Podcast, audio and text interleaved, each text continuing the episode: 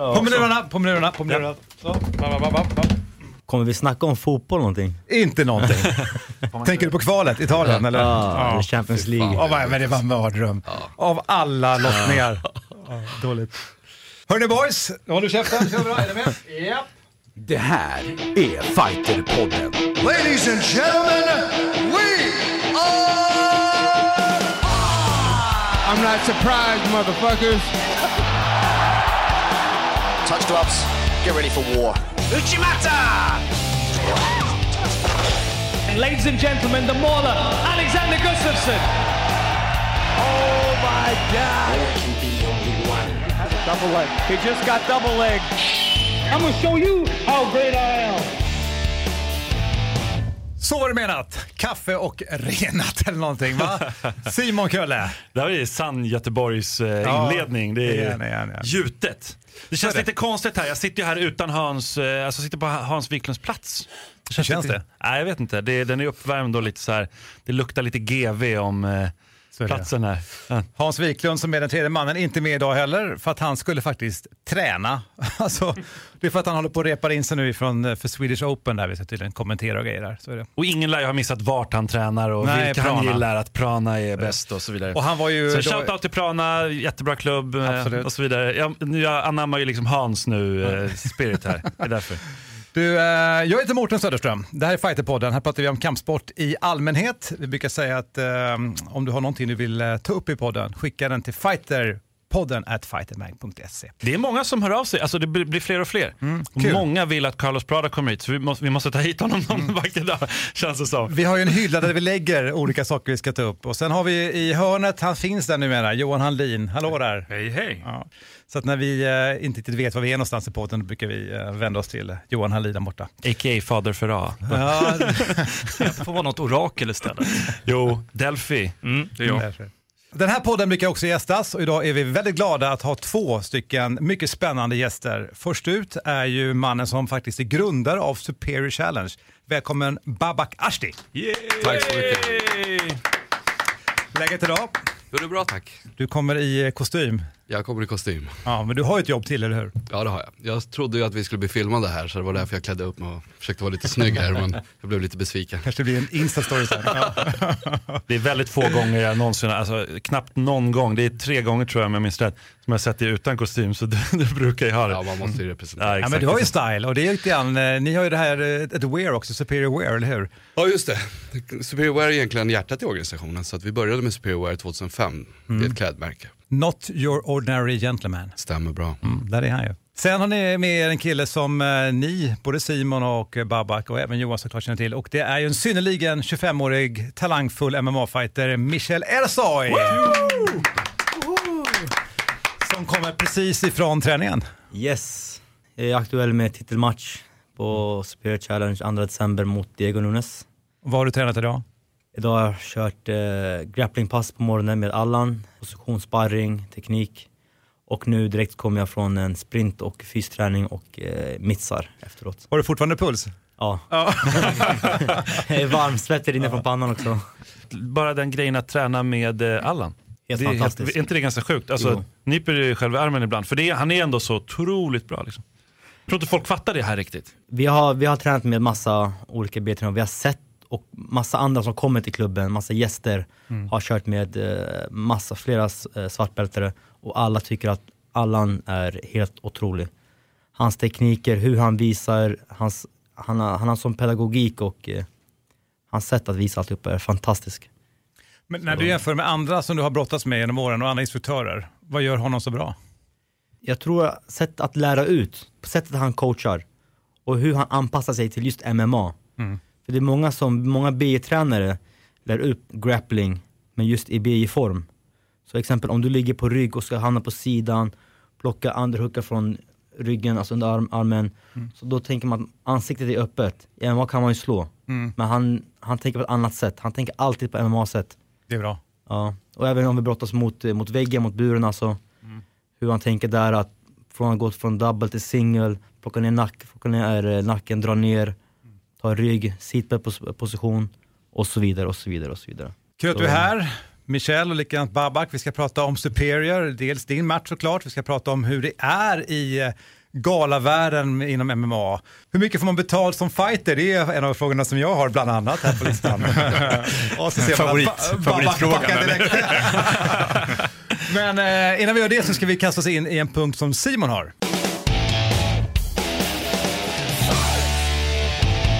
Programpunkten som heter Kampsportsnyheter i korthet. Okay. Korthet, det börjar bli så här ett skämt nästan. Jag drar igång. U F C tvåhundrasexton eh, har gått här de här två veckorna vi har varit borta.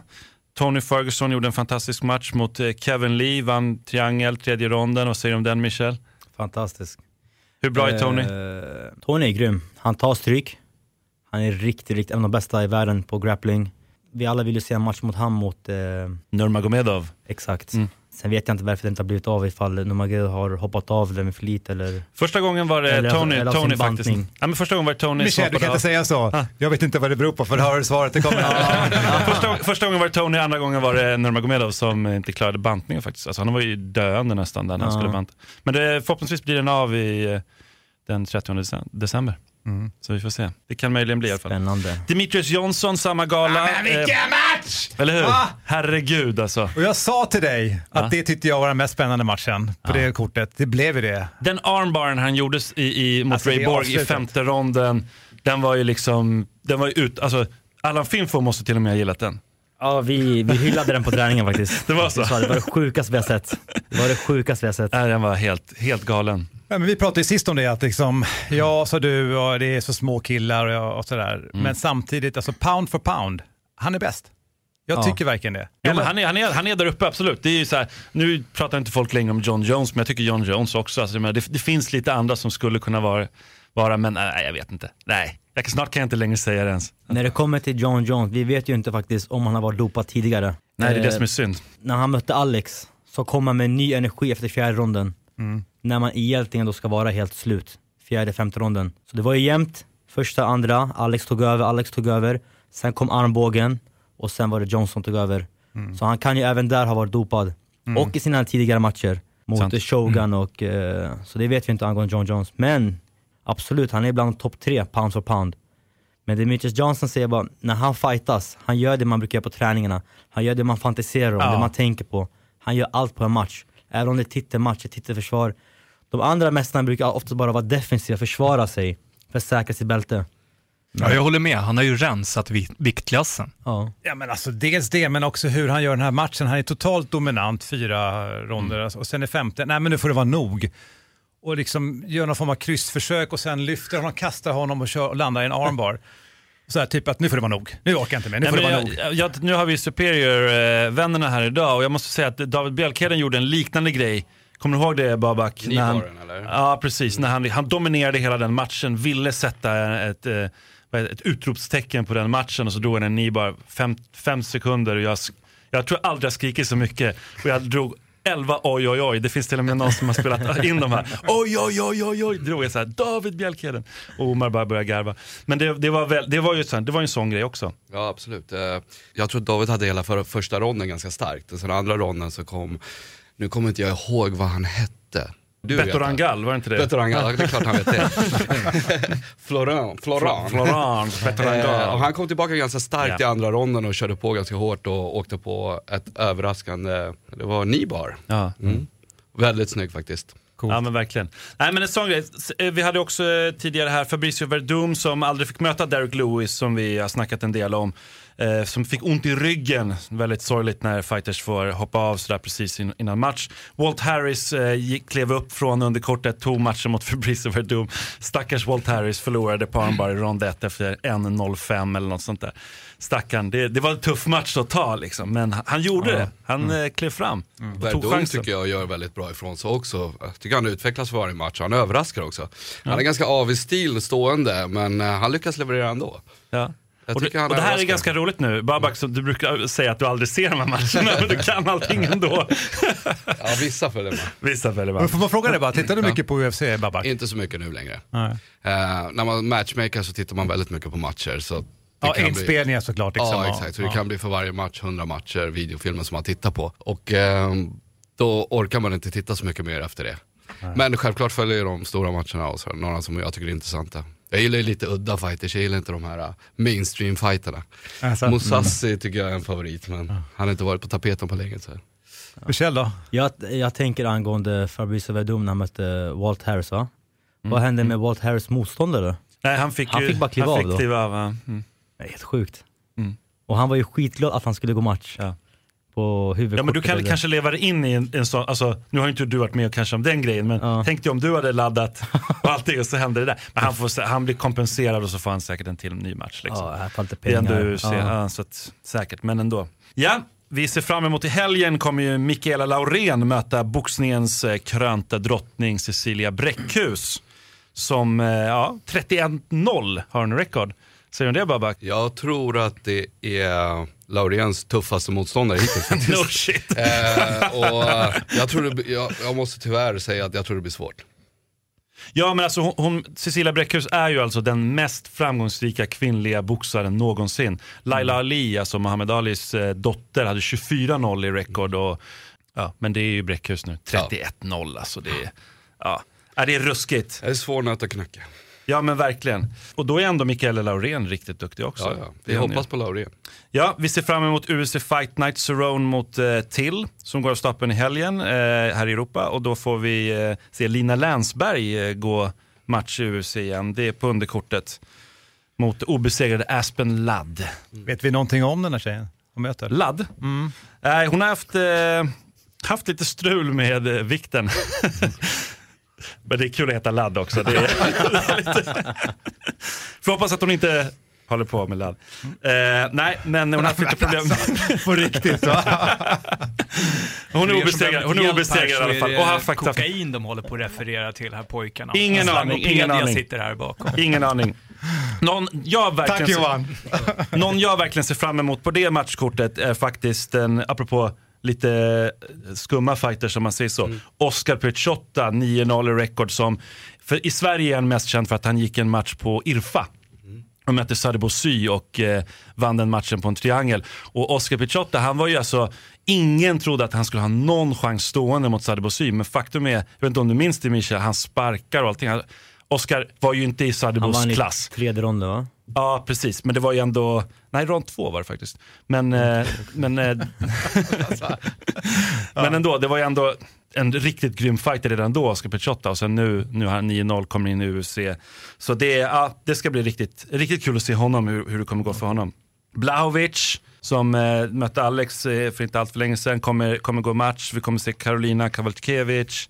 Och sen givetvis huvudmatchen då, Donald Cerrone. Det, det. Han är en lite speciell fighter, Donald Cerrone. Vad, Cowboy, vad, ja. Cowboy. Vad tycker ja. ni om honom? Han är ganska jämn i sin prestation tycker jag. Och jag vet inte, jag är inte allt för imponerad av honom om man ska vara ärlig. Jag tycker han är jättebra. Alltså, han är duktig atlet, men jag gillar också karaktärer. Aha. Så att, eh. Han har ju också förlust här mot Robbie Lawler, en av dina favoriter, är det inte så? Jo, absolut. Ja. Så att det är, och Jorge Masvidal. Men Darren Till, alltså, han är lite så här, han flyger lite under radarn där. Och jag tror inte så många tror på honom, men han är femton noll, han är en oavgjord också. Men i, i rekord liksom, och han, han, är, han kan skrälla, kanske. Ja. Man kan inte helt räkna bort honom i alla fall. Men Nej, jag Cerrone, tror, jag liksom. tror att, eh, att Till vinner. Du tror det? Va, ja. Vad tror du gör? Han är hungrig. Cabo Cerrone gillar att ta många matcher. Jag tror han är jämt tränad. Alltså, han tränar ju dagligen, håller sig igång. Men jag tror att eh, Darren Till har den andra växeln. Han, han är en växel snabbare, en växel starkare än vad Cabo är. Vi får se. Men hur länge Cerrone varit med? Det är ett, det är ett bra tag nu. Ja, ah, det är länge. Han har verkligen varit med länge. Nej, men sen, eftersom att vi tittar lite framåt, vi kör varannan vecka, så U F C Fight Night Derek Brunson mot eh, Lyoto Machida kommer gå av stapeln. Där ser vi Damien Maia komma tillbaka, möta Colby Covington. Mm. Och där får vi även vår favorit Jack Hermansson, sexton tre nu rekord, möter Thiago Santos. Det ska bli ruskigt roligt faktiskt, den, den fighten. Det är en step up för honom och det blir Eller riktigt... Hur? Ja, men han brukar ju leverera. Jack, ja. Absolut. Jag har länge velat se honom i Superior. Men nu hamnar han i U F C. Men sen, sen kanske. Jag vill se honom där. Bottnar det här är att någonstans, som ni känner varandra, Simon ja. och Babak, way, way back nu. Är det inte så? Jag ser, jag ser på Simon nu att du har typ sagt till Babak, Jag tycker att ni borde signa på Jack Hermansson och Babak har inte gjort det. Så här är det. Jag har varit en nut, jag har varit alltså en nuthugger som det kallas till Jack Hermansson under väldigt väldigt tidigt. Väldigt väldigt tidigt började jag prata om att han är han är the shit, han kommer gå hur långt som helst. Då fick han en chans i Bellator och förlorade faktiskt två fighter där och åkte ut ur Bellator, kom tillbaka sen när sen han är gått skitbra för honom. Och då vill jag då påpeka säga att jag aldrig slutar tro på dig Jack Hermansson, du kommer vinna den här matchen, jag är helt övertygad. Jag blev ruskigt imponerad av han faktiskt ja. när han körde senast på U F C i Sverige. Ja, eh, på den matchen. Jag kommer inte ihåg vem man mötte. Du vill kolla, du kollar på mig nu. Ja, vem mötte? Nej, jag kommer inte ihåg. Det, ja. det kommer snart, det kommer ja. snart. One Fighting Championship har signat grappling-sensationen Gary the Lion Killer Tonon. För de som har missat det här grappling-esset, för han är fantastisk. Vad säger du, Johan? Du följer grapplingen. Folk ska akta sina knän. Han bryter fötter till höger och vänster. Men jag vet inte hur hans stående är. Det finns väl risk för att han kommer börja bara jaga folks ben. Jag är, jag är, inte, så, jag är inte så sugen på att se den här ensidiga grapplen längre i, i, i M M A-sammanhang. Nej. Jag tycker vi har sett det färdigt. Folk som kastar sig på ryggen och, och dyker in. Det är inte intressant. Det är inte, jag tycker inte att det är utvecklingen för idrotten. Det händer väl inte så mycket längre? Vi har några, Ryan Hall och sådär. Han har utvecklat sig en del. Men, alltså, det är ju jättekul när de poppar upp en gång. Men jag tycker vi har sett det här nu. Mm. Jag, tycker, jag, tycker, jag, jag, jag vill att idrotten ska sluta vara freakshows. Jag vill se det här. Jag vill se den multidisciplinära eh, atleten som, som vi kan förvänta oss från att de kan stående och sådär. Inte någon som inte kan boxas eller sparka eller, eller ser ut som ett skämt i, i clinchen och bara trillar omkull och går på benlås. Jag älskar benlås. Jag tycker det är skitkul själv. Men det är inte M M A. Det är inte liksom utveckling för M M A. Jag tycker inte vi ska, vi ska inte såga honom, men han ska få chansen att göra sin proffs. Det tycker jag inte. Här ska vi vara P K. P K Johan. Själv, självklart. Självklart. Nej, men det, det är, på tal om proffsdebuter så kommer Smaff faktiskt börja lansera proffsmatcher inom, i M M A-ligan. Om inte man vet vad Smaff är så är det alltså det svenska. Ja, vi har ju en tidigare ordförande här i, i salongen så att... Ja, Svenska M M A-förbundet. För det kunde ingen av oss andra säga. Nej, det gick inte. Nej, men kanske man ska säga att du var ordförande där en gång i tiden. Ja, eller så kan vi berätta att jag var ordförande en gång i tiden. Ja, men jättebra. Då vet vi det. Tack. I alla fall, de kommer dra igång proffsmatcher till att börja med på sina amatörgalor. Och sen, eh, tanken, tanken är ju någonstans att du ska kunna liksom gå en... en ett, amatörkarriär och sen kunna gå proffsmatcher. Det, det är inte tillräckligt många proffsgalor och det är svårt att ta sig in på till exempel Superior Challenge. I R F A har trappat ner. Det finns inte så många galor så då någonstans måste de kunna gå flera av de här eh, debutanterna och då kommer de vara... Och det är det börja, som är tanken med det. är det som är tanken med det. Se hur det kommer gå, det får vi se. Det kan vi inte svara på än.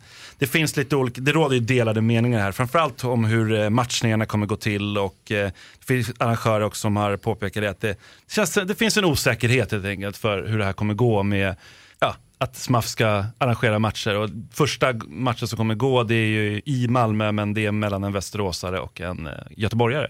Då kan man ju fundera, kommer det vara publikdragande eller behöver det inte vara det? Men förlåt, är det, vadå en match? Jag fattar inte riktigt. Det kommer en match där till att börja med på Frontier Open. Då kommer det vara en, en, alltså, okay, så det är... en amatörgala så blir det en proffsmatch. Okay, jag förstår. Okay. Och sen i bör- de första två gångerna om jag inte minns fel, du kanske vet Johan, så är det så att de inte, då kommer inte arrangören betala någonting för de här, den här matchen. Jag vet, mm. ja, det har jag ingen koll på. Men däremot så kommer de sen få betala. Så, så förstår jag det så. Ja, vi får se. Det där, det där är ju... Det är så härligt att Michel och Babak står här och fnissar. Liksom. Ja, jag kan ju fråga er, vad tycker ni om den här grejen då, att de gör på det här sättet?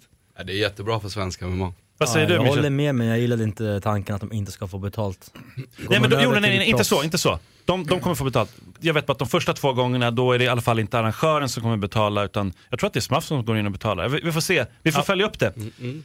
Apropå spännande debutanter så har vi ju riktigt spännande debutanter. Vi har pratat om det förut och vi kommer komma tillbaka till det på Superior Challenge sexton.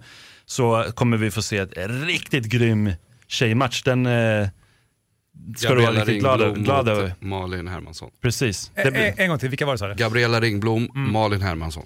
Och det var hennes debut va, Gabriella? Bådas, Bådas debut. debut. Okej. Okay. Och det är ju en, jag skulle säga att framförallt är det en väldigt tuff, vi har, vi har pratat om det förr, vi kan prata om det igen, men det är en väldigt tuff match framförallt för Malin Hermansson skulle säga. Mm, mm. Det är ju liksom, kan hon hålla det stående mot Gabriella så kan hon absolut få en chans och mm. det, blir, det, blir, det är en rolig, rolig liten, liten match där på galan men det, det är kul att de får chansen för vi behöver mer tjejer som går ja, och fighter absolut. I Sverige. Jag tror att det kan bli en av våra bästa tjejmatcher hittills faktiskt, som vi har haft i organisationen. Mm. Se fram emot det. Och hur är det med det? Alltså, ska jag säga, påfyllningen av professionella kvinnliga fighters, hur ser det ut där? Eh, det har varit stiltjet då.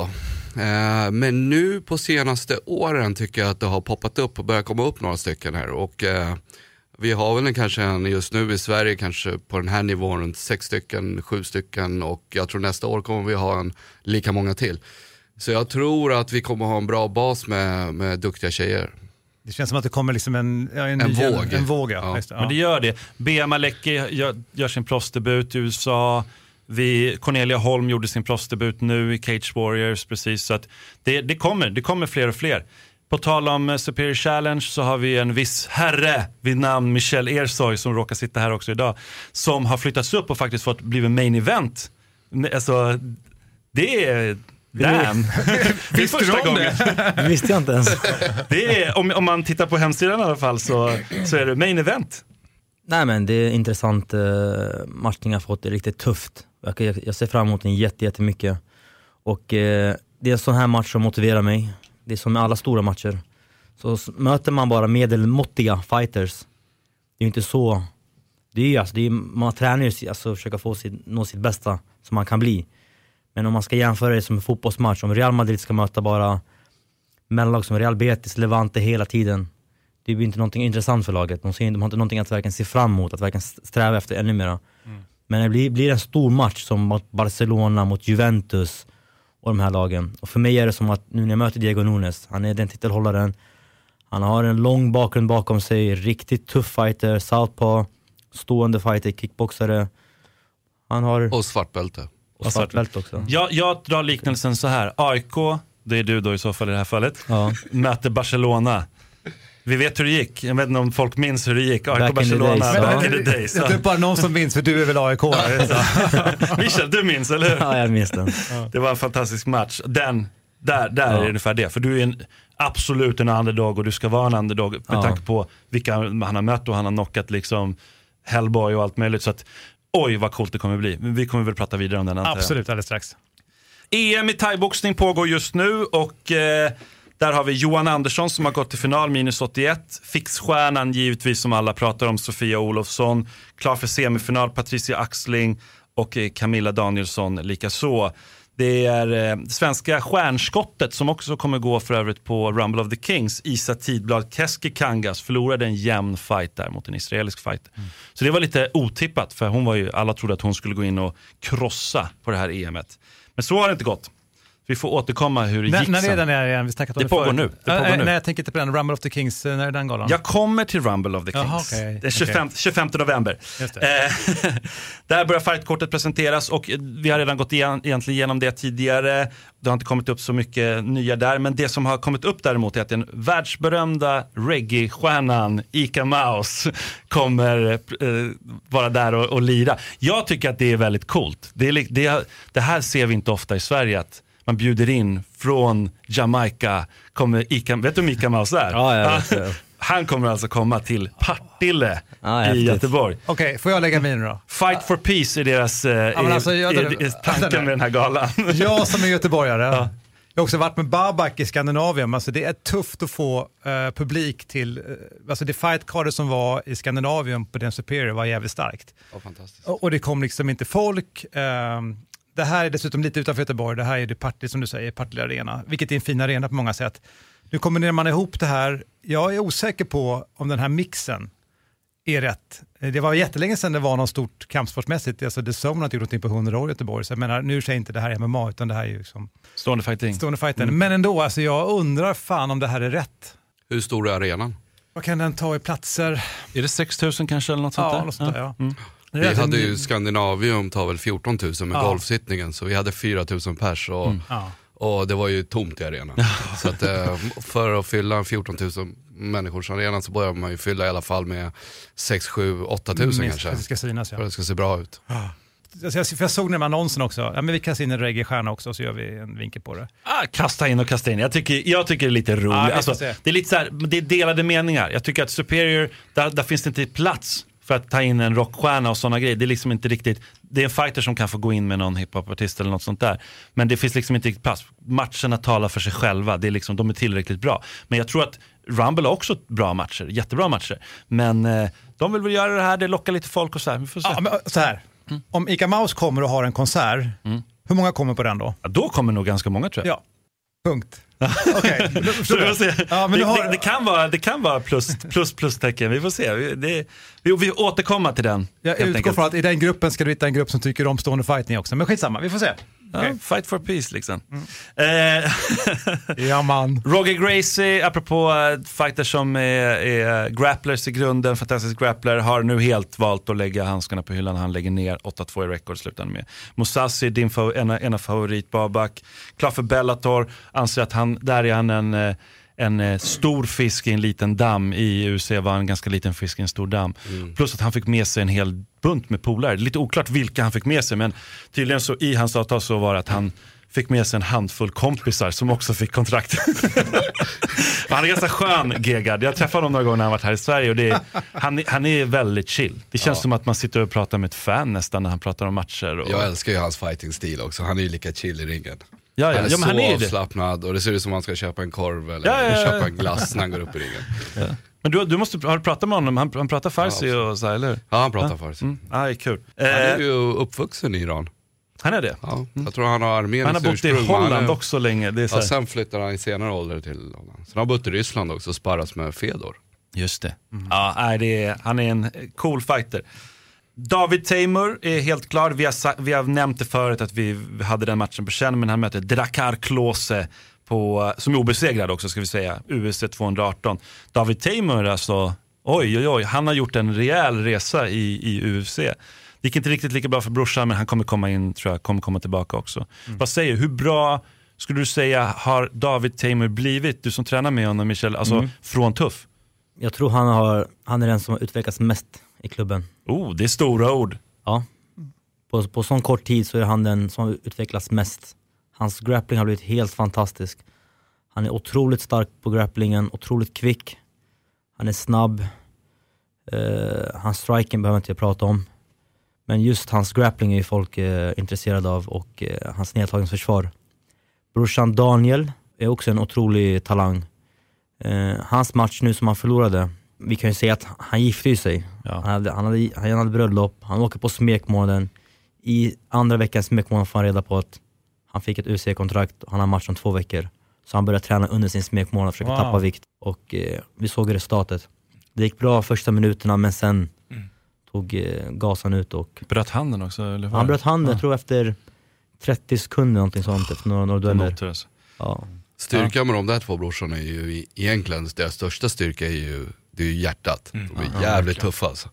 De faktiskt, faktiskt även den tredje brorsan, alltså, faktiskt. Han har också hjär, ja. både hjärta och, och, och hjärna. Alltså verkligen. Vem är tredje brorsan nu då? Gabriel Teymur.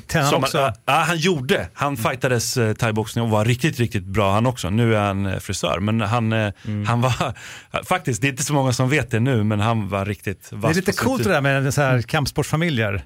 Jag tänker på bröderna Diaz, hur de har haft när de mm. växte upp liksom. Så de måste ju ha på hela tiden. De är ju dessutom det här psykos båda två, så liksom. Men det är lite kul. Ja, och bröderna Teymur, de har varit med också länge här. Halmstad Open B J, lyckad tillställning. Gladius B J blev bästa klubb där. Det står klart att eh, A C B, Absolute Championship Berkut, kommer komma hålla M M A-gala på Hovet femte november. Det är lite så här oklart. Ingen har, de har inte gått ut med en enda fighter. Det är, där är ja, rysk är han väl, eller tjetjensk eh, galaarrangör Majrbek eh, Kassiev. Eh, han är öppet gått ut och sagt att han är emot homosexuella. Det har Musse Hasselvall eh, tydligt gått ut och sagt att han inte gillar och tycker att galan ska stoppas. Ordförande Smaff, eh, Jesper Gunnarsson, säger att han kan inte ta ansvar vad folk säger på sin Instagram, så han har backat lite där. Men förlåt, ja. galan femte november? femte november, och de har, det är inte, inte klart. Gått ut med några namn. Nej, de har inte gått ut med några Men namn. Alltså, kan vi inte, kan vi inte skvallra lite grann? På riktigt. Någon måste ju veta, är det någon svensk sign, äh, fighter som är signad? Ja, det är väl fem stycken, men jag kan inte nämna dem. Okej. Okay. Är det så? Är det? Ja, det är så. Det är så? Okay. Det är alltid en, det vet inte alla om sådana, det vet ni om här, men det är alltid en, alltså en klubb som arrangerar de här proffsgalorna. Det måste alltid vara en klubb som ligger bakom det. Mm. Och här är det ju då, tycker jag att de har kommit undan ganska enkelt sådär. Det är ju Kampsportcentret i Linköping, kan jag outa då. Det är Johan Jorup. Ja, men en bra kille, men det, det är ju lite sådär, lite mm. konstigt hur, vad deras connection är liksom. Ja. Oklart matchkort där. Slutligen då så måste jag nämna, tråkiga, vi har pratat om det flera gånger förut, Marcus Kåvall, det hemska som hände med hans eh, son Liam som kördes ihjäl av ett rattfyll, och nu har eh, han kommit med en bok, och det tycker jag vi absolut kan ge lite P R för att mm. gå och köpa boken, stöd hela den här grejen, för det var ja, det förbannat helt hemskt. Alla små barn kan ju relatera till det där, det är ju fruktansvärt. Direkt. Man blir ja, ju tårögd och får ont i magen och klump i halsen så fort man... Ja, ja men herregud. Fruktansvärd grej. Mm. Så att det, det ja, men också det stödet som ändå, där kan man se communityt om man säger så. Mm. Alla gick ut, och de här sparkarna mm. eh, som många gjorde, vad var det? Hundra sparkar? Det var hundra sparkar mm. varsitt ben. Ja. Sen alltså var det, det var så här, jag bara satt och kollade på folk gjorde det, man bara shit, de, det var så mycket hjärta i människor ja. Att de ställer upp och gör en sån här sättet grej. Han bearbetade på mm. tycker jag var också lite annorlunda, ganska modigt. Han gick ut och, och, och talade om det, gick mm. ut i press och media och, och, och gjorde kampanjer kring det. Mm. Jag tyckte det var lite modigt, för det är väldigt annorlunda sätt att göra det på. Oftast så går man in i sig själv. Ja. Jo, men det var sättet ja. För honom att liksom komma ur. Det var det, det var inte korthet. Men... Nej, men det var mycket. Men det är som du sa förut, Babak, det händer väldigt mycket. Det händer mycket, ja, det gör det. Det, det. Och vi... det, här är, det här är inte ens allt. Liksom. Nej, men jag, vi har ju som sagt, vi får feedback till vår podd, och jag har sagt det, att vi försöker ta upp, så det finns ju också... Ja. Det finns små galor, det finns vissa ja. Sporter vi inte hinner ta med och sådär. Men försöker ta de stora. Det är du som bedömer, Simon, så du får också ta skiten när vi missar allt. Jag får också ta skiten, absolut, absolut. Ett poddtips från Podplay. I podden Något Kaiko garanterar röskötarna Brutti och jag Davva dig en stor doskratt. Där följer jag pladask för köttätandet igen. Man är lite som en jävla vampyr. Man har fått lite blodsmak och då måste man ha mer. Udda spaningar, fängslande anekdoter och en och annan arg rant. Jag måste ha mitt kaffe på morgonen, för annars är jag ingen trevlig människa. Då är du ingen trevlig människa, punkt. Något Kaiko, hör du på Podplay. Därför är gardinerna.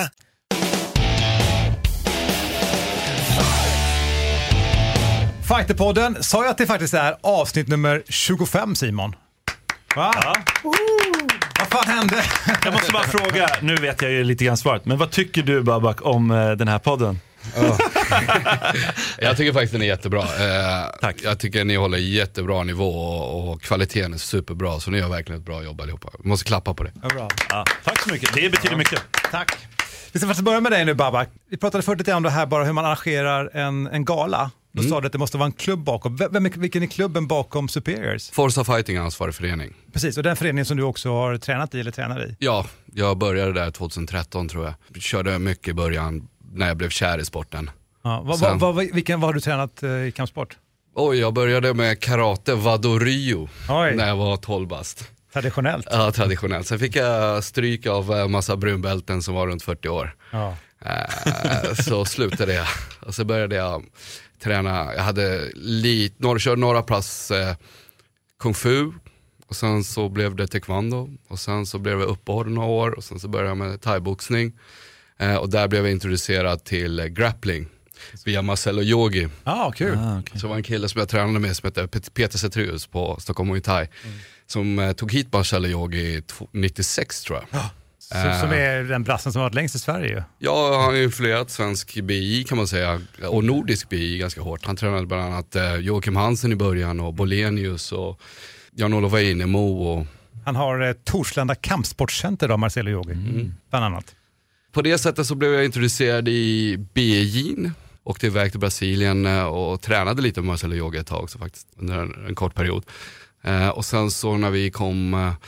tillbaka till Sverige så startade jag företaget Superior Wear, och då hann inte jag, då fick jag trappa ner på träningen egentligen. Men, Men det var kläder först egentligen? Kläder var... först. Okay. Um, och det var egentligen hjärtat i organisationen. Och på den tiden när vi började så fanns inte sporten M M A i den bemärkelsen som den finns idag.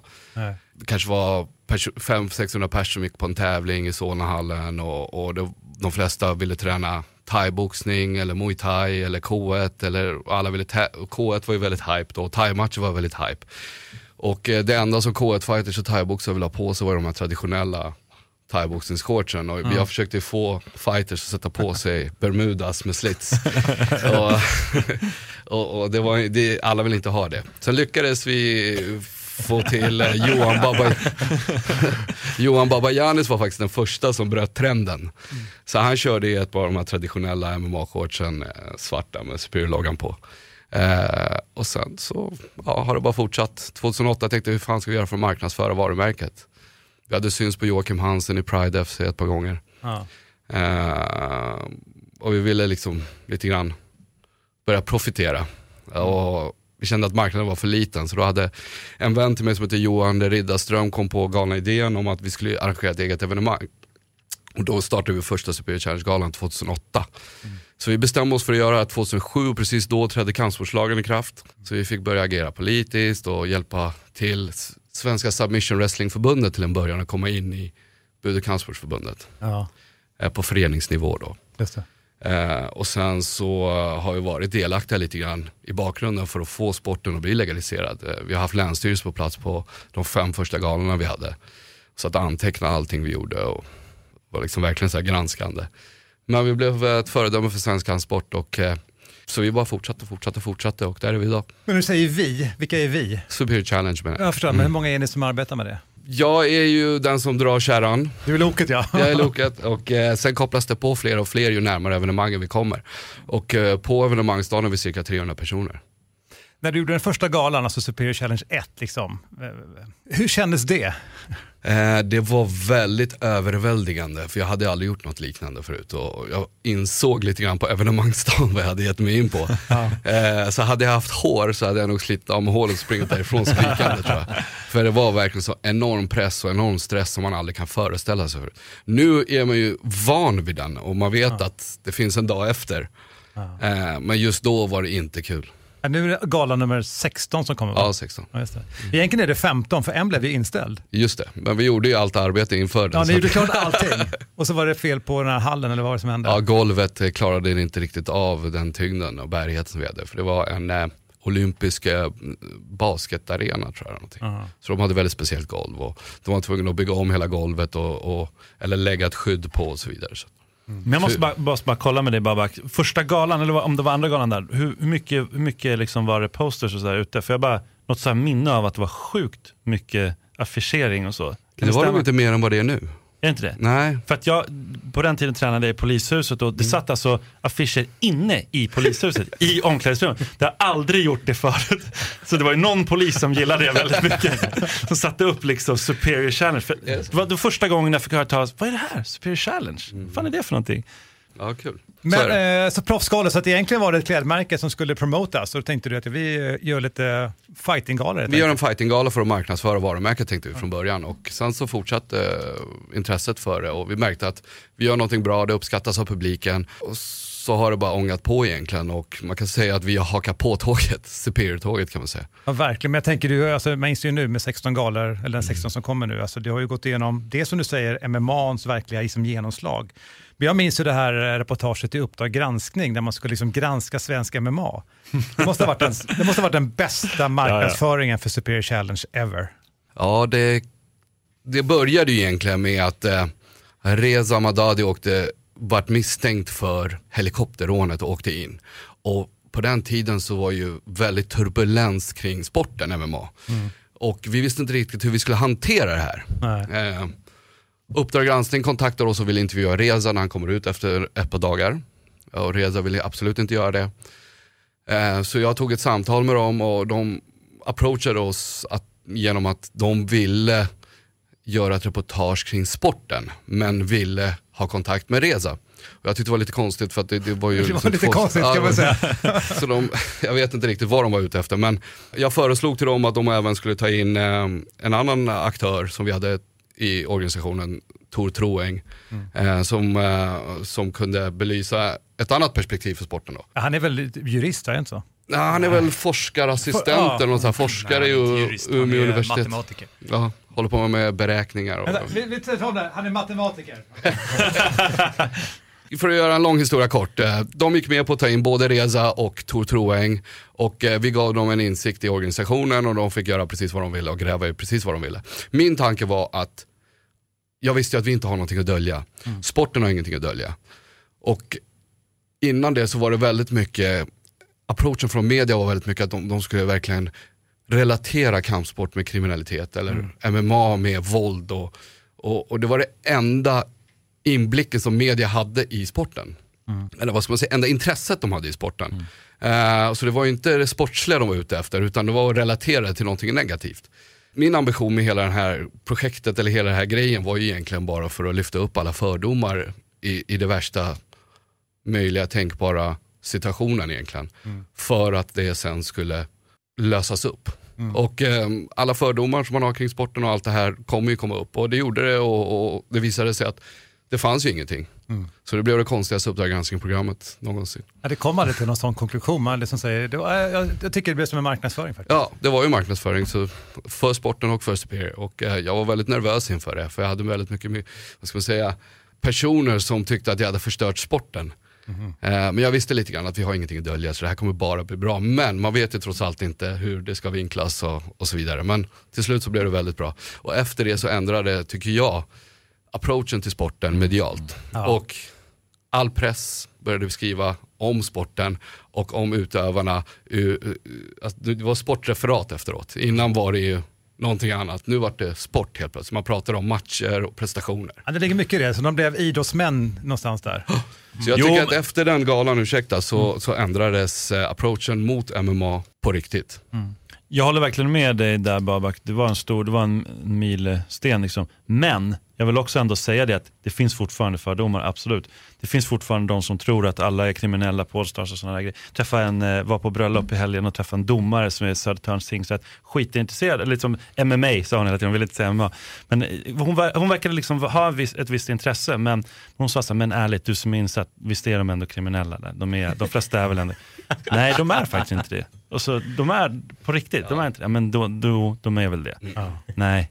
Så att det finns ju fortfarande, helt klart. Absolut. Men, så vi, det kommer ta många år innan det är helt bortvättat. Liksom. Men, ja, fast det har gått väldigt har fort, gått tycker jag. Ja, det tycker jag också. Alltså, om, man, om man tänker, när var det här? Det här var tjugohundratio. Och på de här sju åren så har det blivit markant skillnad. Och, och nu kan man ju prata om sporten utan att behöva få ut. När vi till exempel approachade sponsorer och, och samarbetspartners så gick jag alltid ut och, och, och sa att vi har ett idrottsevenemang, ett sportevenemang. Mm. Och sen om man var tvungen så var man ju tvungen att säga kampsport, M M A. Ja. Men nu kan vi säga, vi, vi är en M M A-gala. Så aha, vad kul.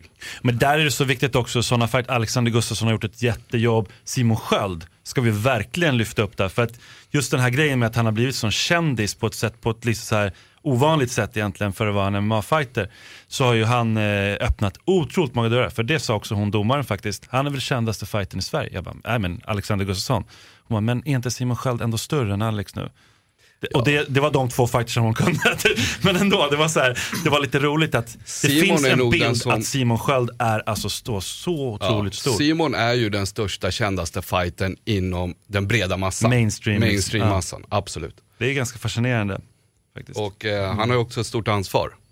Så är det, så är det. Men han är ju en bra representant så att... Kan ju också vara att han är gift med en viss författare också. Så kan det vara, absolut.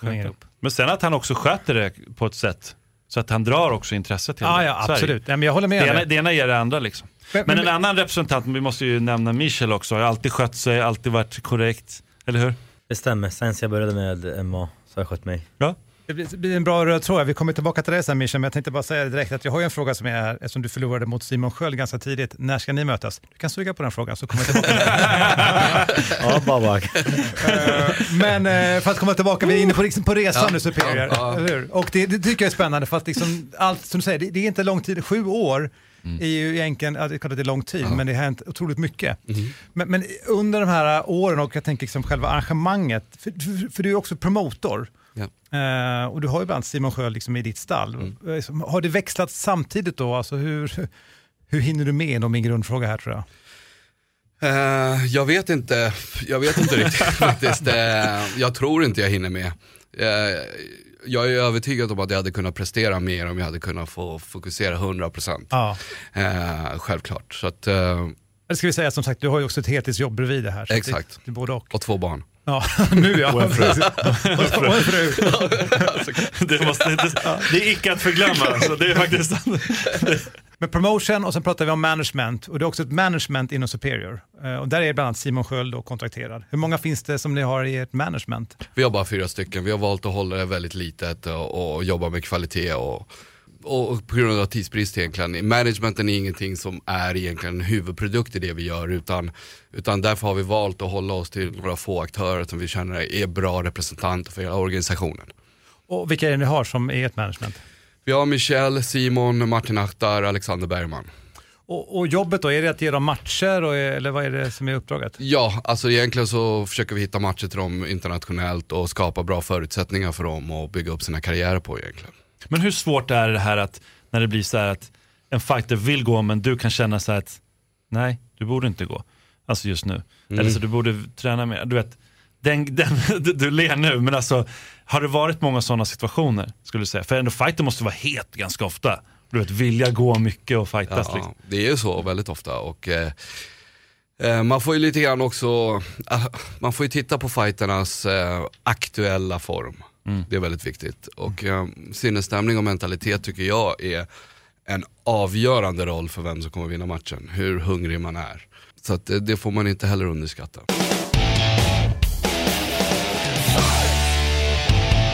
Det, det är rätt tunt med proffskalor i Sverige mot, mot alltså om vi backar kanske tre, fyra år sedan, då var det ju många fler. Superior har varit den största, absolut den största liksom, och den bästa galan, men det har varit många fler aktörer runt omkring som har slutat. Vad är det som händer? Hur ser du på den svenska galamarknaden för M M A? Mm. Alltså vi är ju starka i M M A. Sverige är en stark M M A-nation på alla plan egentligen. Uh, och vi är en seriös nation för M M A. Uh, M M A har ju funnits väldigt mycket i de engelskspråkiga länderna under lång tid och eh, på, på olika grunder, och bland annat i, här uppe i Norden så har ju M M A pågått lite längre i Finland än vad det har hållit på i Sverige. Mm.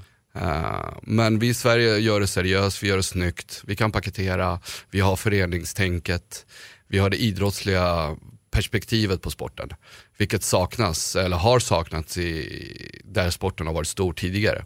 Men eh, vi är inte den se, ny, vad ska jag säga, äldsta M M A-nationen i Europa, men vi är framförallt tycker jag den starkaste M M A-nationen på alla plan. Men att det är färre M M A-galor i Sverige, hur ser du på det? Ja, det är väl någonting som är nu, kommer poppa upp en ny gala imorgon säkert. Mm. Och sen U F C kom hit, tycker du att det påverkades när de kom hit och hade sina första galor? Det måste ha påverkat era arrangemang, eller hur? Otroligt mycket. Ja. Det är ju negativt, menar jag. Väldigt negativt. De satte i sin första gala samma dag som vi tänkte arrangera vår åttonde evenemang ja. i Hovet. Och de satte den samma dag på Globen. Så det var därför vi sprang från Stockholm med svans mellan benen egentligen och arrangerade första galan i Malmö. Som gick jättebra ju. Som gick jättebra. Det slog publikrekord för alla nordiska M M A-galor. Mm. Är det än idag. Exklusive U F C då. Mm. Uh, och vi fyllde i Malmö Arena, var en fantastisk gala. Kan man säga att det var där Ili Latifi också verkligen slog igenom på den galan? Ja, han fick ett U F C-kontrakt efter den titelmatchen. Ja. Han är en av uh, sex av uh, de som vi har som har blivit värvda från Superior till U F C, så har vi sex stycken uh, fighters som blev värvda direkt efter deras titelmatcher.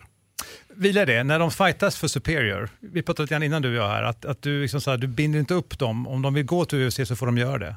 Ja, mitt tänk är lite mer, och jag vill ju bygga svenska M M A, jag vill bygga svenska M M A-fighters, jag vill hjälpa dem att komma vidare. Kanske inte det bästa ut affärssynpunkt, men... Eh... Riktigt dåligt vill jag säga här borta, men alltså. För att jag, jag tänker mer... Om, jag tror mer på karma. Kan man hjälpa dem att komma vidare, det kommer komma tillbaka på något sätt. Och vi försöker egentligen bygga svenska fighters och inte hålla dem exklusivt till oss när de är redo för att gå vidare. Och jag tror att vi, det är inte många som arbetar på det sättet någonstans i världen. Det som händer då, det är också det här att Pappi går några matcher i U F C, sen kommer han tillbaka till Superior Challenge. Det är det som händer. Hade det varit ett twist däremellan, bråk, allting, då hade han aldrig kommit tillbaka till Superior Challenge. Det är det. Det är en trygg plats i Sverige och det är den största organisationen. Liksom. Så att det, där har du ju skött dina kort väl. Alltså sen ja, en vacker dag så är man inte kvar i U F C av en eller annan anledning. Och då, då kommer de ofta tillbaka. Jag, jag, jag ser framför mig, jag tror att alla som ser alltså en Superior-gala och så ser man dig vi ska inte säga att du är president för du är bara grundare, men jag tänker ju att när de lägger en gala som i Globen samtidigt, då tänker man, då, ring, då lyfter Babak luren till Dana White och säger what the fuck, men det gör du inte alltså. Nej, det går nog inte att lyfta luren till Dana White på det sättet, man måste nog ringa till fem assistenter emellan. Har du träffats någon gång, du Dana? Nej, faktiskt inte, han var på väg till en av våra galor.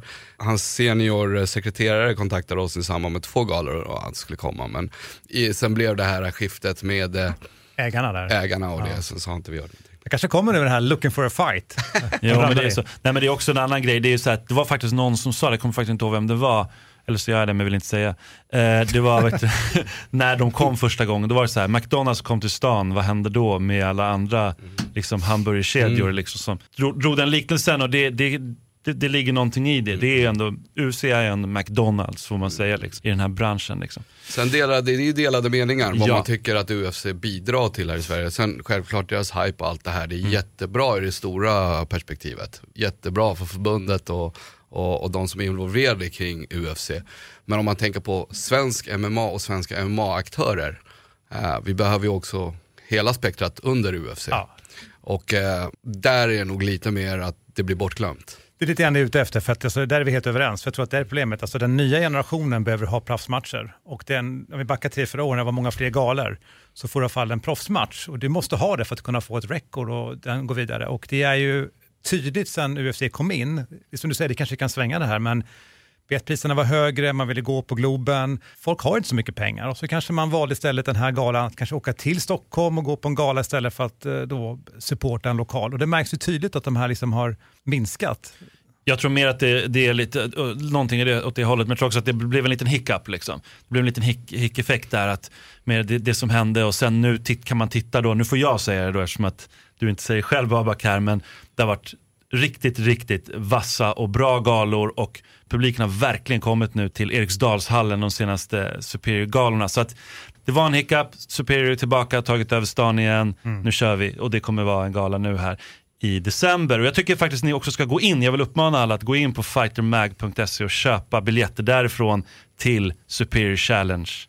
Och, och bara för att förtydliga där mm. angående hiccup, eh, vi gjorde en turné runt i Sverige där vi hade aktörer som arrangerade galorna med oss. Anledningen till att vi tog in arrangörer i de olika orterna var att vi inte har den lokala kunskapen. Vi ville leverera M M A och sporten till det Musa Asava kallade för M M A till folket egentligen. Så ja. vi ville sprida sporten eh, och öka den lokalt på olika orter. Var därför vi började arrangera galor runt om i Sverige. Och vi märkte att när man kommer till andra städer förutom Stockholm, och då menar jag också Göteborg som har varit en stark M M A-nation. Vi märkte att vi måste börja om hela P R-arbetet, börja bearbeta sporten och, och, och, och, alltså på en grundnivå som vi gjorde i Stockholm tjugohundranio. Det resulterade i att de lokala arrangörerna kanske inte nådde ut till alla. Sen hade vi ju väldigt lyckade galor bland annat i Malmö och så vidare. Men mm. på vissa orter som i Helsingborg och det, då fick vi inte den uppslutningen som vi hade önskat. Nej. Men för vår del var det ju leverera M M A-biten. Det var ju inte leverera publiken, det var ju den lokala arrangörens uppdrag. Och eh, jag känner i efterhand att vi trodde att M M A hade växt även på andra orter i Sverige. Men så är inte fallet. Nej, Stockholm men, är speciell. Ja, det är nog så, precis ja. så. Så kan man säga också, eftersom jag följt med på den här turnén lite grann, att, att alltså, det har ju varit bra fight card. Alltså, Absolut, alltså, väldigt det, bra fight card. Det, jag menar, jag har ju träffat dig. Mm. Stum av liksom förundran. Vad fan är det här? Vad är publiken liksom? Mm. Och det, det är också ett tecken till en stad när någonting kommer och inte publiken kommer. Mm. Då kan man som befolkning förvänta sig de lär inte komma tillbaka. Att viljan finns bland lokala och arrangörer och så på lokalt, det, det är ingen snack om saken. Det är jättebra personer som var inblandade i den här turnén. Men Helsingborg ställde ut varenda polis i hela Helsingborg runt hela alltså galan. Det var ju folk som vände direkt när de såg det. Vad är det här för kriminell gala? Jag och Omar som skulle kommentera, vi kom inte in på arenan först.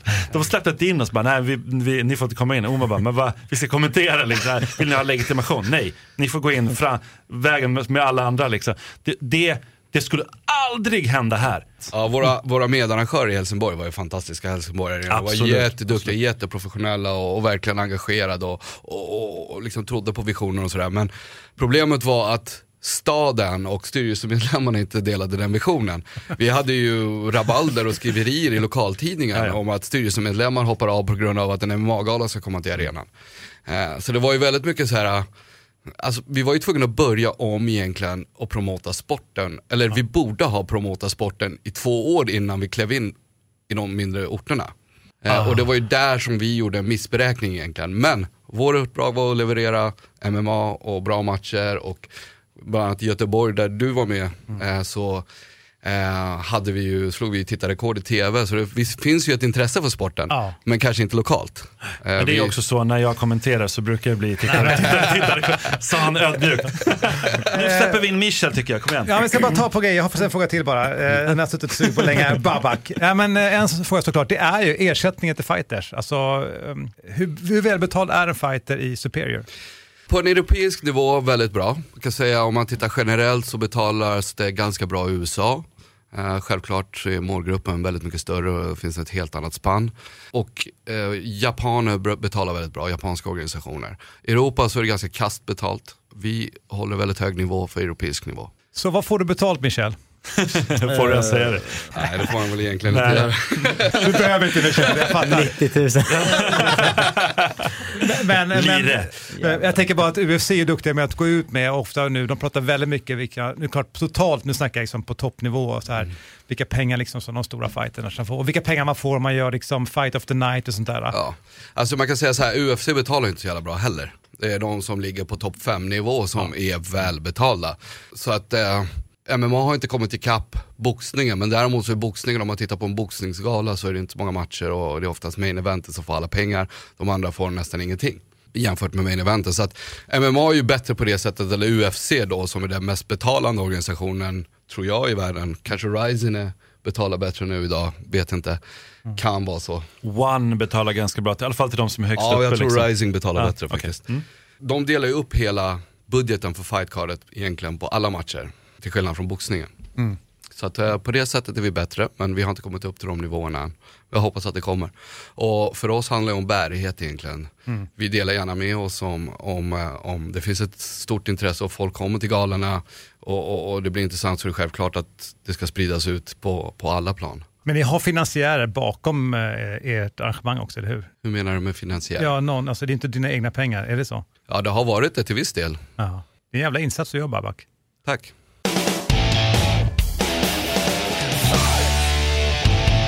Vi vänder oss nu mot dig, Michel. Hur är det nu att ha Babak som manager då? Och fantastisk. Fantastisk. Jag kan inte säga så mycket. Vi får gå in lite här nu då på um, din nästa match här då. Min nästa match mot Diego Nunes motiverar mig sjukt mycket. Jag kan inte förklara mig, men jag tänker på den varje dag, inför varje träning, efter varje träningspass. Jag har min, min tränare Jay. Jay Elder som verkligen pushar mig framåt med min, min fighting-stil. Han låter mig inte backa bakåt. Andreas Michael också, vad som krävs för att vinna matchen. Han har de verktygen. Så det är verkligen hundra tio procent på varje träningspass.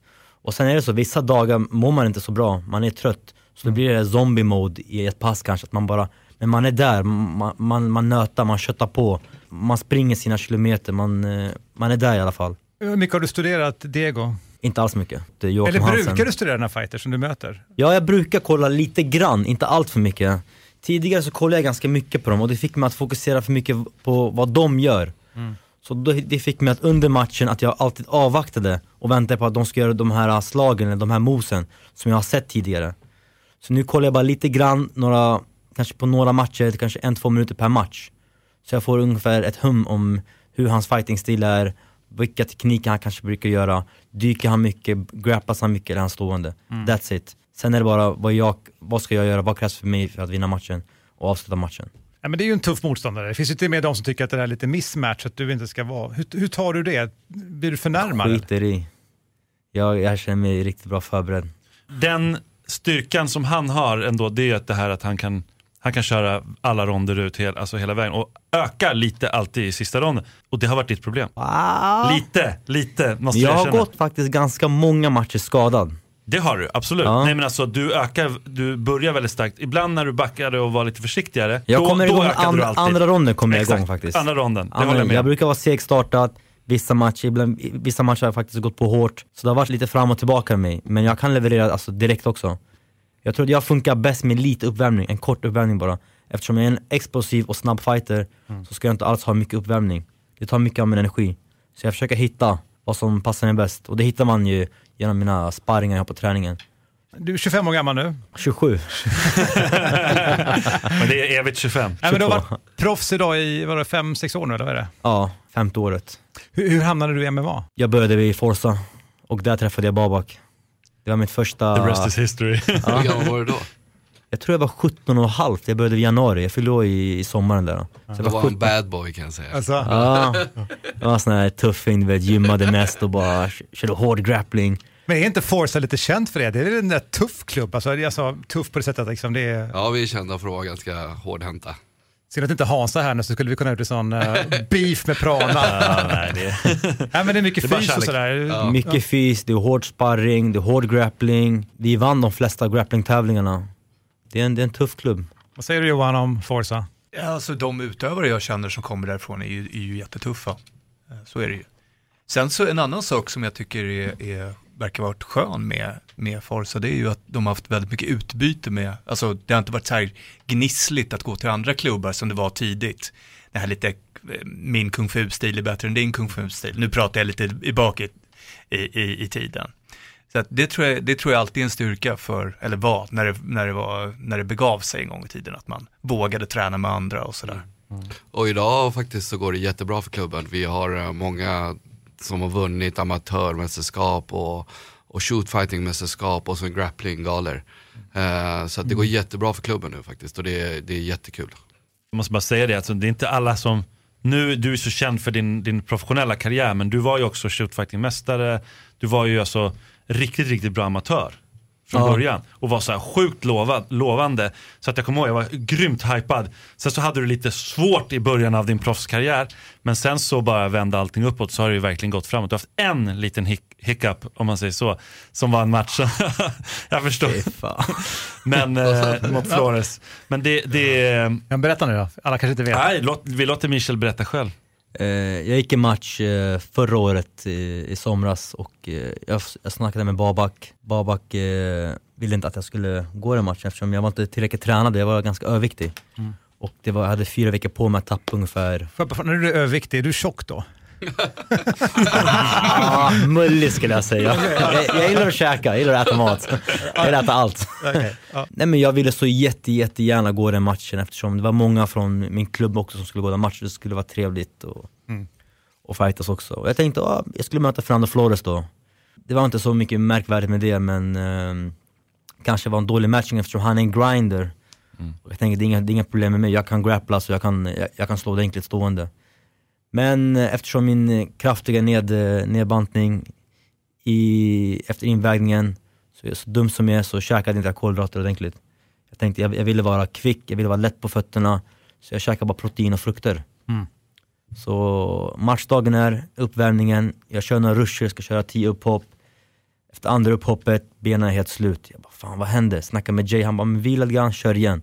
Samma sak, jag dör efter en, en upphopp. Oh, shit. Oh. Ja, kroppen, men, kroppen svarar liksom inte då, eller? Nej, nej det var, jag var helt slut. Jag var helt slut i benen. Oh.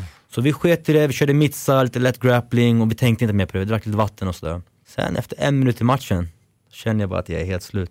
Men boxningen funkade bra i matchen. Ja. Boxningen och, och allt annat, grappling, men eh, jag var helt trött. Så han fick ner mig när han ville nästan. Mm. Och han vann på poäng. Men sen kom du tillbaka, sen har du gått... Sen ah, kom jag tillbaka. Ja, jag bara, men det där är väl bara en, lär, det är en lärdom? Ja, ja, det är väl lärdom att invägningen... Uh, sticka in en grej här med Michel. När Michel körde på Forza i början så var han väldigt så här lat och loj på träningarna och, och så ville han börja köra shootfighting-matcher. Och vi tänkte så här, fan, han, han, han är ju knappt på träningarna, han gör ju ingenting på träningarna. Han var där och tränade, men det var halvhjärtat allting. Han pratade mycket och hängde runt och sådär. Fan, jag levererade bra på första matchen. matchen så, du knockade första killen va? Jag minns inte vad. Eller han presterade något så här. Alla blev jättechockade. Bara, bara, bara, vad är det som händer? Ah. Så det är lite grann Michels styrka. Han, eh, när han har väldigt mycket press på sig så kan han leverera. Och det är inte att underskatta. Han presterar bra under hård press. Mm. Mm. Det är en av hans starkaste sidor. Och hur ser du, hur är ditt psyke? Timme för timme. En, någon timme kan jag vara skitsjälvsäker och motiverad och känna mig taggad och stark och blixtsnabb. Jag tänker, jag tänker han kan inte vinna mig på något sätt. Jag är så mycket snabbare än han, så mycket kvickare än han. Jag slår så mycket hårdare än han. Mina nedtagning, det är som ett tåg. Mm. Andra timme, shit, det är så nervös, jag är så nervös. Tänk om, tänk om, tänk om. Nästa timme, tillbaka. Självförtroende upp på topp igen. Men hur, hur, hur har du lärt dig att hantera de här tankarna? jag brukar prata med, med Jay då, gå igenom matchen, kör lite mitsa, prata. Uh, vi pratar inte så mycket om matchen alls veckan innan. Det är mycket bara kanske ing- ingenting heller dagen innan matchen. Nej. Det brukar vara under matchdagen, ta en promenad, rensa tankarna, prata, gå igenom matchligan, gameplanen och hålla sig till en plan A och plan B och bara gå igenom, bearbeta mm. och bygga upp sig själv. Och det här är en sån här match man vill ha mycket uppbackning från svenska publiken också, för det här är en stor match. Det är en jättestor match. Motståndare, och jag ja. hoppas också att svenska M M A-publiken förstår också hypen kring det. Nej, men det är en rocky, rocky liknande match alltså. Det är så här, all heder till att ni har lagt upp den som main event, för det, det, jag blev så här helt chockad, höll på att ramla av stolen, vet, för att det är väldigt häftigt, och det är egentligen, det är kul också att jag är väldigt, om vi pratar att jag är natthugger till eh, Jack Hermansson, så är det också för David Bielkheden har alltid varit, och jag tycker att liksom, han får ju alltid vara main event liksom. Och det är ganska skönt att nu är det så här, nu är det lite annorlunda, får vi se vad som kommer hända, om han kommer gå, pappi kommer gå och sådär. Det blir väldigt kul att se någonting annat, och att Michel, som många har följt på, att man har följt dig Michel på de här, på många olika galor, Malmö överallt, och så nu så går det upp, ja, det blir, det är lite så här vår boy, inga missförstånd nu. liksom, också, vår det... kille går upp och kör mot den, mot den här världsstjärnan. Det är lite så här, och jag menar, vinner du den här matchen, då är det också så här, vilken f- otrolig fjäder i hatten. Alltså då är det plötsligt, wow, internationell karriär kom.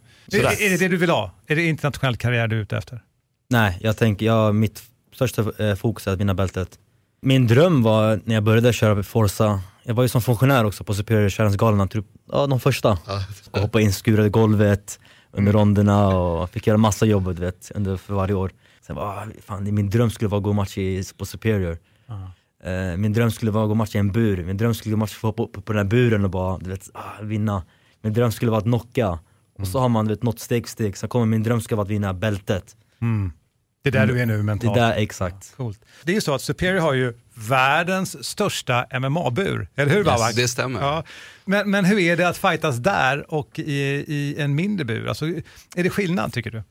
Superior Challenge har faktiskt den bästa buren. Jag gillar själva hoppet på, vid mattan. Alltså. St- uh. Studset, exakt. Den är skön. Men storleken då? Alltså att du har mer i yta? Jag, jag, jag som fighter, jag gillar röra mig. Mm. Och när jag sett mina matcher, jag gillar studsa fram, mm. tillbaka, sidan, gå in med slagen, gå tillbaka, jobba lite i buren. Så spelkärnan, det är jättebra för mig.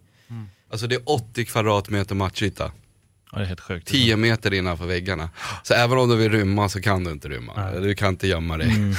Men det är positivt, för det är skillnad om man nu har varit på en U F C-gala och var på ja. Superior. Alltså, för att det är skillnad med buren. Det, det är ju, jag, upp, jag uppskattar ju Superiors bur mer, för att det blir liksom en större matchyta. Men jag kan tänka sjuttio centimeter större. Ah, okay.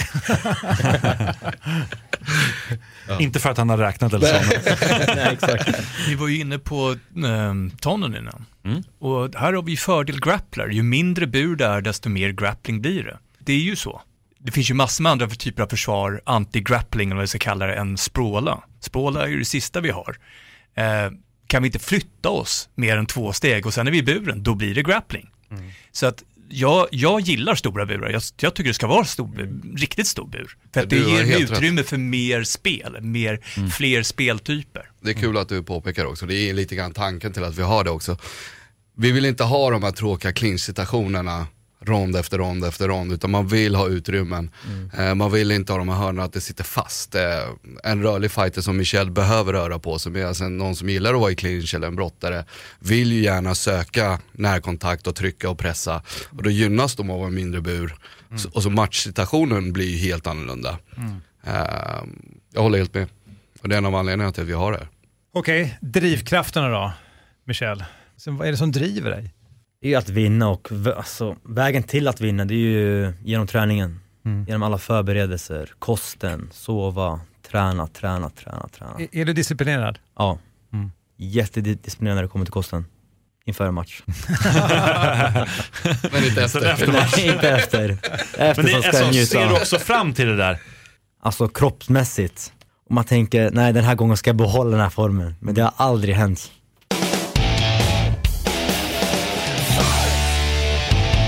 Du, eh, Michel, har vi frågan då? Som sagt, eh, du är i samma stall kan man säga som Simon Sköld. Mm. Ni har samma manager. Du har förlorat mot honom. Ja. Mm. Har, har ni tränat mycket ihop, du och Simon?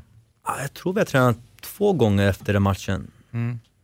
Det var kort därpå efter matchen. Så har vi tränat två gånger tillsammans. Och det var på, nere på Astor. Har du någon eh, revanschlystnad mot Simon Sköld? Det var det i början faktiskt. Det var det. Eh, nu har det släppts. Nu känns det som att vi är på två olika vägar. Eh, vi är också på två olika viktklasser. Mm. Simon känner på sjuttio. Jag är kvar på sextiosex. Simon, är, alltså Simon har blivit jätteduktig. Han har, han har också vänt sin från förlust till, till vinster efter min match. Men jag ser mig själv som lite mer hungrigare i M M A-fronten än vad Simon gör. Mm. Men det vet jag inte, han, han kanske också är hungrig. Nu pratar jag bara för mig själv, mm. vad jag ser. Så jag skulle inte se någon revanschmatch mellan oss, mellan oss två. Det ser kanske, jag inte aktuellt. Kanske hamnar ni i samma viktklass igen, man vet aldrig. Är du sugen på den matchen? Nej, men jag tycker det är roligt. Alltså, jag tycker att det finns så här, när det finns historia. Mm. Uh, och det är klart att det, nu pratar jag för att det är svenska fighters. Det är någonting. Alltså, det är mm. spännande med internationella fighters. Men det är också kul i Sverige när vi har svenska fighters som möts. Ja. För det blir ett intresse kring det. Jag skulle inte tacka nej, kan jag säga. Bra där. Bra där. Men hela anledningen till att vi matchade den matchen var ju på grund av att visa det sportsliga och det ja. sportsliga perspektivet kring M M A. Mm. Att det är inte så här, oj, vi är från samma team, vi kan inte tävla eller och så vidare. Så det är en sport. Det är ingen bad blood. Man gör inte det här för att man hatar varandra. Mm. Man gör det här för att prestera idrottsligt. Och det är det det handlar om. Ja, men ibland kan man ju såklart styra det utifrån management. Alltså det finns ju en match vi alla vill se. Bielkheden mot eh, Pappi. Pappi liksom. Mm. När, när kommer den? Det vet man ju inte. Den kommer inte på den här galan, men vem vet, kanske till nästa gala. Ja. Vi jobbar på den faktiskt. Och... Vi kallar det The Money Fight faktiskt. Jaha, oj. Nej, men den är, då vill vi inte det, ha den. Nej, men det, det är en... Eh... Det är ändå en sån typ av match. Men det är när det finns en historia, jag håller verkligen med om det. Sen säger du att det är sportsligt, det är sportsligt. Jag håller helt med, helt med om det. Samtidigt, det är också känslor. Ja, det finns självklart. Väldigt mycket känslor.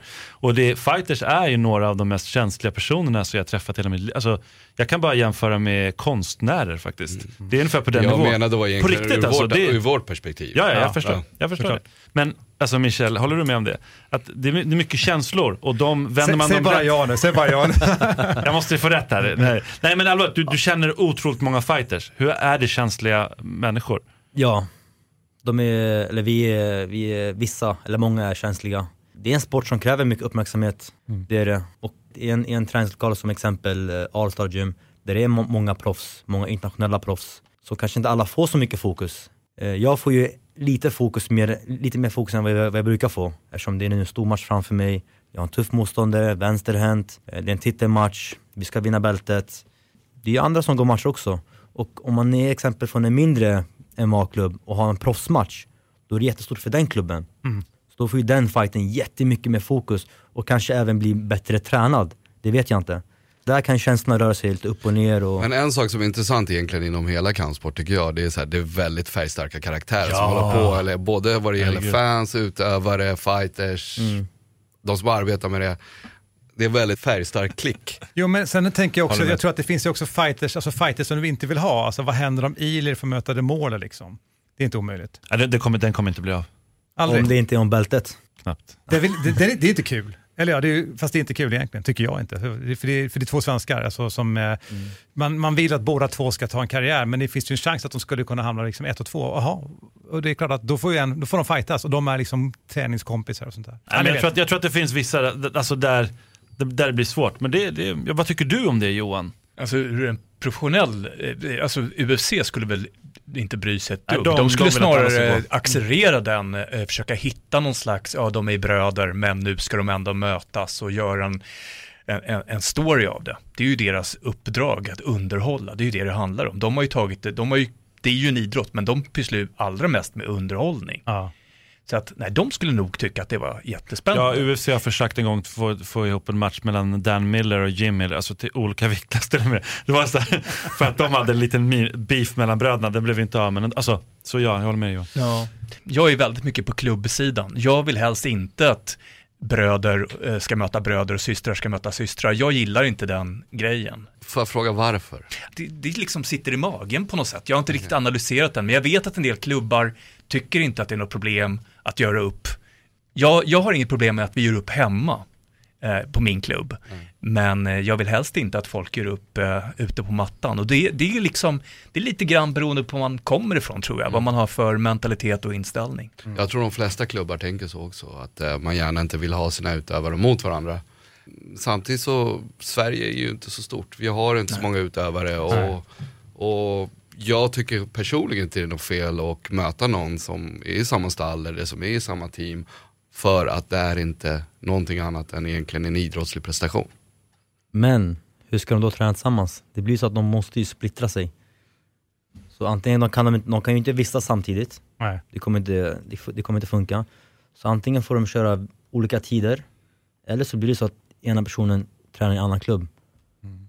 Ja, och sen är... så kommer det fortsätta köra på den klubben. Det är ett dilemma. Ja, eller... Hörrni boys, vi måste faktiskt knyta ihop tiden. Bara rekordlång eh, ja, ja, men det, det hoppas kul, du som lyssnar och uppskattar. Jag har en sista fråga faktiskt till Babak.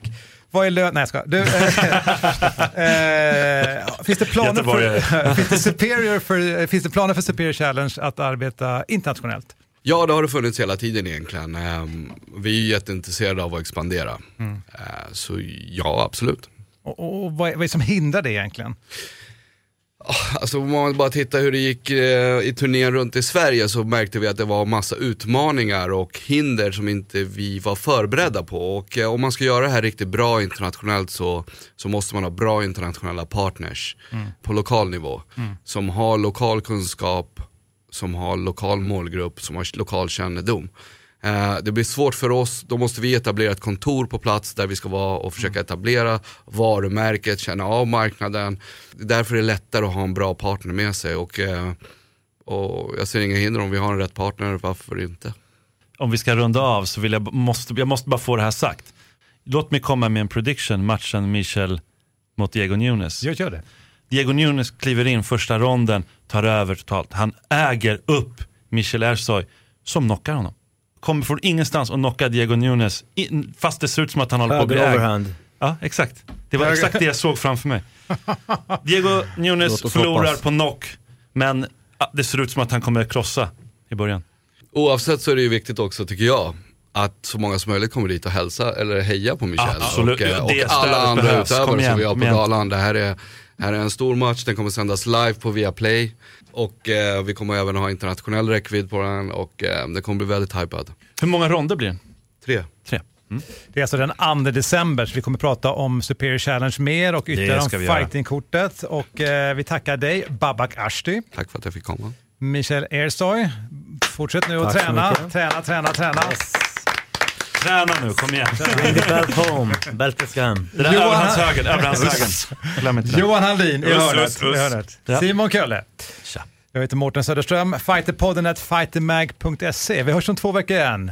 Us! Us!